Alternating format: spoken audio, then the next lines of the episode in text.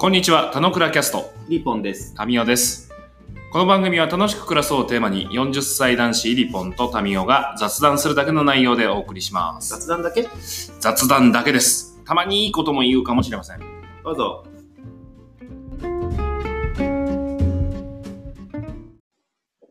はい、おはようございます。おはようございます。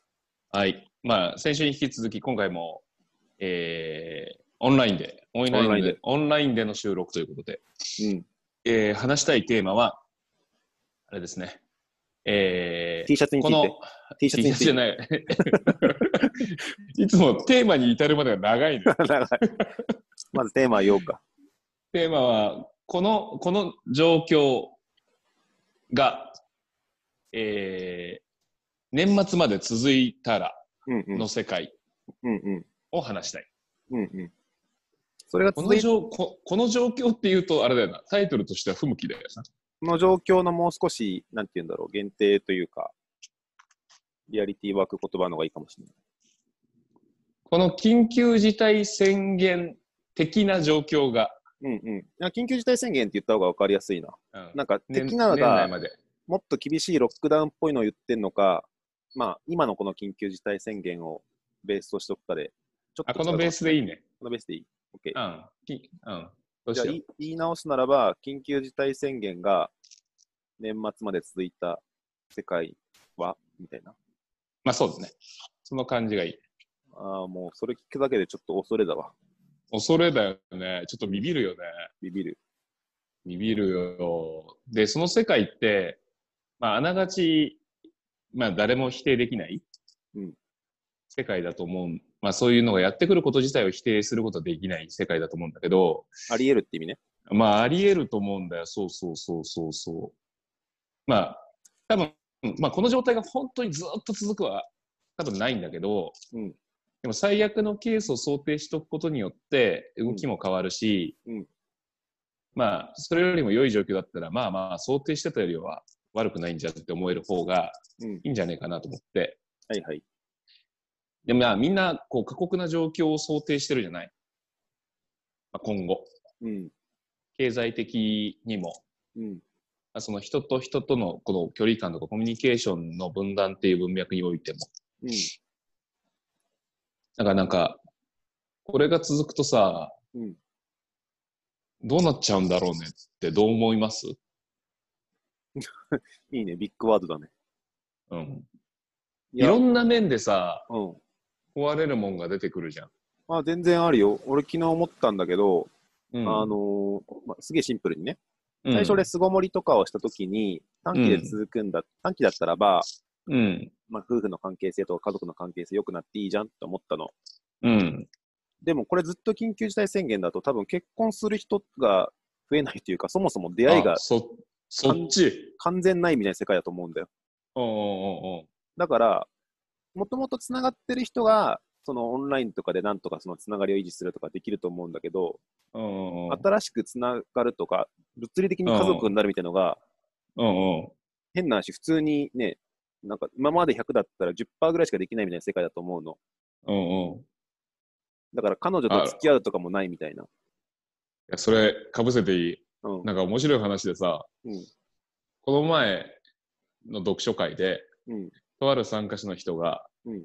まあ、コロナでなんかあった変化みたいな話をうん。うん。こう1分間自己紹介で話してって話回してた時に、うん男子ね男子が婚活中なんです僕と。はいはいはいはい。あると思なんだけど、うんそのちょっと話を前に進めようという女の子からう。うん。このコロナ中なんで会うのはやめましょうって言われて話が一向に進まないっていう話を言ってて。いや、全然あるよ。で これ実は婚活ビジネスにも影響があるやつなんだってそうちょっと俺想定できなかったのはあるね。いや、婚活ビジネスもそうだし、単純に婚活という活動が、あそうねそもそも不可能だよ。進まないよね。進まない終。わることはあっても進まないよね。なんか、そうそう、距離が縮まんないからさ、本当に。あーただ逆目違う話で違う話、違う人が言ってたのはうん。なんかこのコロナ状況で仕事がちょっと不安定だから一緒に住もうみたいな話になってどうちゃらみたいなことを話してる子もいて、うんこれ女の子で。うんうんそういうポジティブな変化の人もあったりはするということはある。なんかネガティブ側面だけじゃなくて。うん、大震災の時にさ、そうやっぱつうん。ながりとかさ、うん。あのー孤独じゃなくて生きるのがまあいいみたいのって結構、なんか家族の再定義がされたみたいなのあるんだけどさ、うんうん。今回って逆の方の家族の、まあ、最低義っていうかシビアな話でさ、家族でも物理的に会えないとか、うん。俺のケースでいくと実家に帰ろうと思ったらコロナ移っちゃうから来ないでくれって言われたみたいな話もあるからさ、うん。もうすでに家族になってるところのつながりも弱くするぐらい攻撃を受けてるので、そうね。これから家族になろうよはね、結構シビアよ。そうね。婚姻率もそうだし、出生率とかもそうよね。出生率、あ、出生率はね、付き合ってる人とか結婚しして、今後どうしようかみたいな言ってる人言ってる人が一緒に過ごす時間が増える中で、うん。子供が生まれるとかあると思うんだけど、まあ、単純にやっぱり婚姻組数が減ることによるネガティブの方がやっぱ大きいかな。あーうんとね、別話、あの、外に出れないうんみたいな話の中で、うんあの、妊活とかもちょっとストップするようにアナウンスは流れてるから、ああ、そう、それもあるか。うん。それもあるし、里帰り出産もできないとかって言われてるから、物理的に埋める自信ないわみたいなね。時期頃として、その、もう、もうね、宿してる状態だったらあれだけどさ、うん。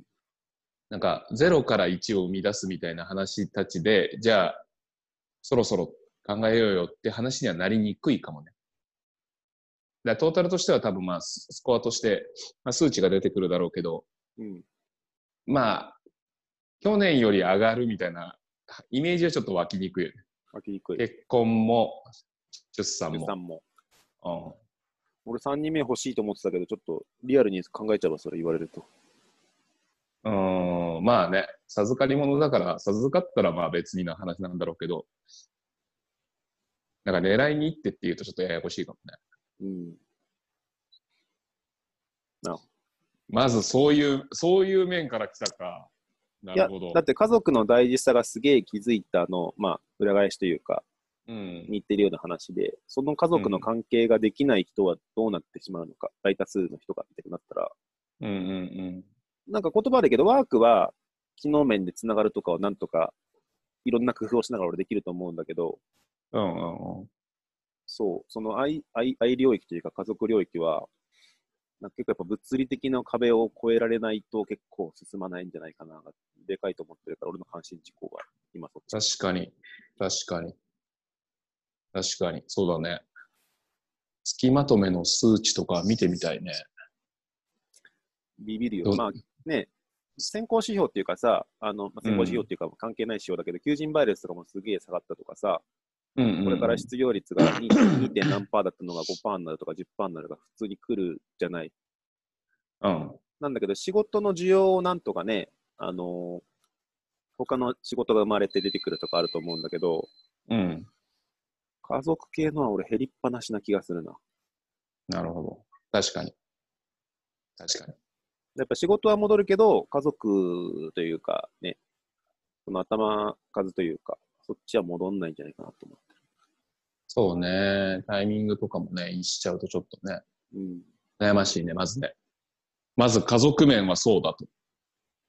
でも仕事面においても今の話でさ、延長するとさ、うんあれじゃない。まあ、失業率は確実に上がる、すなわち、潰れる会社が、まあ、そこそこ出るぜってイメージじゃん。ある。この状況が続くならば。うん。だって浅草なんてもう全然人いないし、開けてない店が大多数だし、むしろ開けてる店見て、おい開けてんの？みたいに思っちゃう自分がいるぐらいの感覚でいるからさ。うん。まあ、小さいところからまず、ちょっとね、体力的なところを試されていくんだろうなっていう感じよね。うん。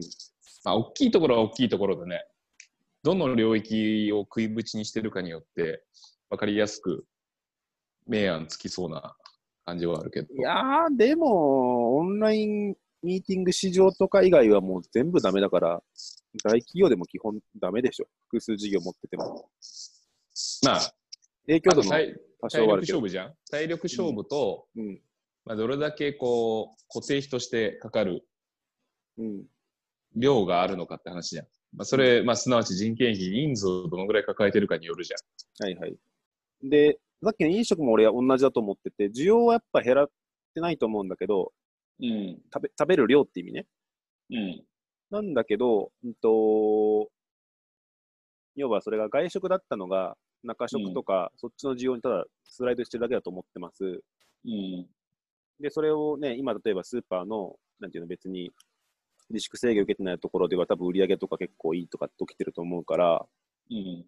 そこが、まあ、すごい乱暴な話をすると、その外食業をやってた人たちの雇用が、こっちにまあうん吸収されるんだったら、俺トータルではそんなに問題ないと思ってる派なの。吸収されないっしょ。今のが、今の人数で回ってるところにさ、吸収する必要性ってなくない？あだから人数がもっと必要になるってことだと思うんだよ、スーパー側が、本当は。あ、そう？今のまんまじゃない？だって混雑は、い今のまんまで十分ここと足りてんじゃないの？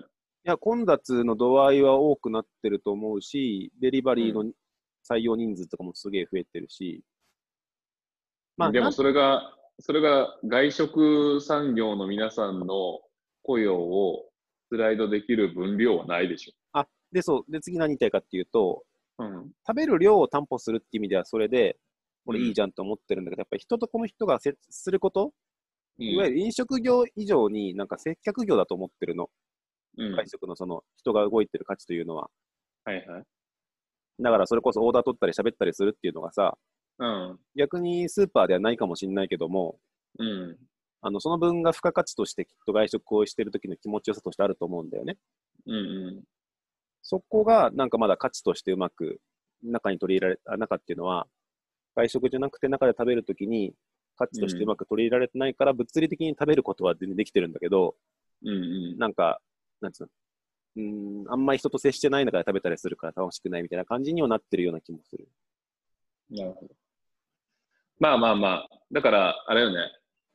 産業のこの、その、分、えー、携わる人の人数がスライドするみたいな変化が起きるは、お互い agree だって感じだと思うんだけど、同じ人数それがか、どのぐらいの規模感なのかっていうところはちょっと多分ずれる、ね。うん、ずれてる。そうなんだよね。まあ、あれだよね。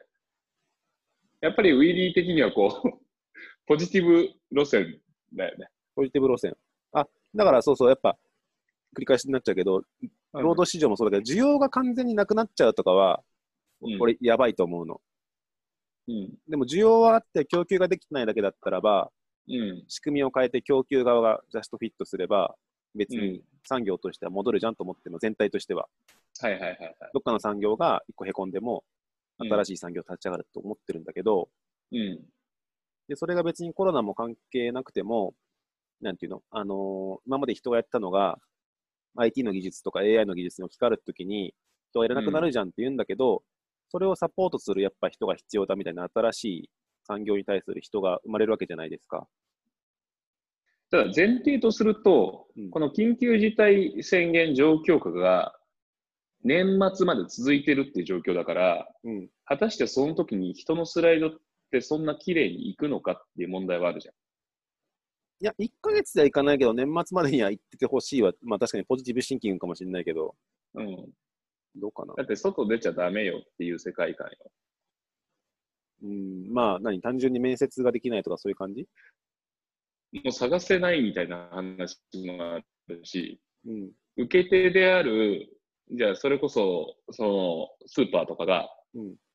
新しい人たちを採用するところにアクションを取るかで言うと、俺がなんか経営者だとするならばそんなことしないだろうなと思うの。でも、売り上げが単純に伸びてたらば、とか、パ事業が回ってなかったらだったら考えるでしょ？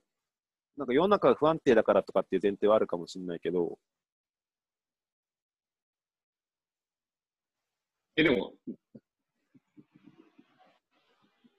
売り上げ上がってても、今の人数で回るんだったらそのままやったらいいんじゃんって話。あももちろんもちろん、まずそれはそっちそれはそう。だ人手不足が起きてないかねみたいな感じだと思うけど。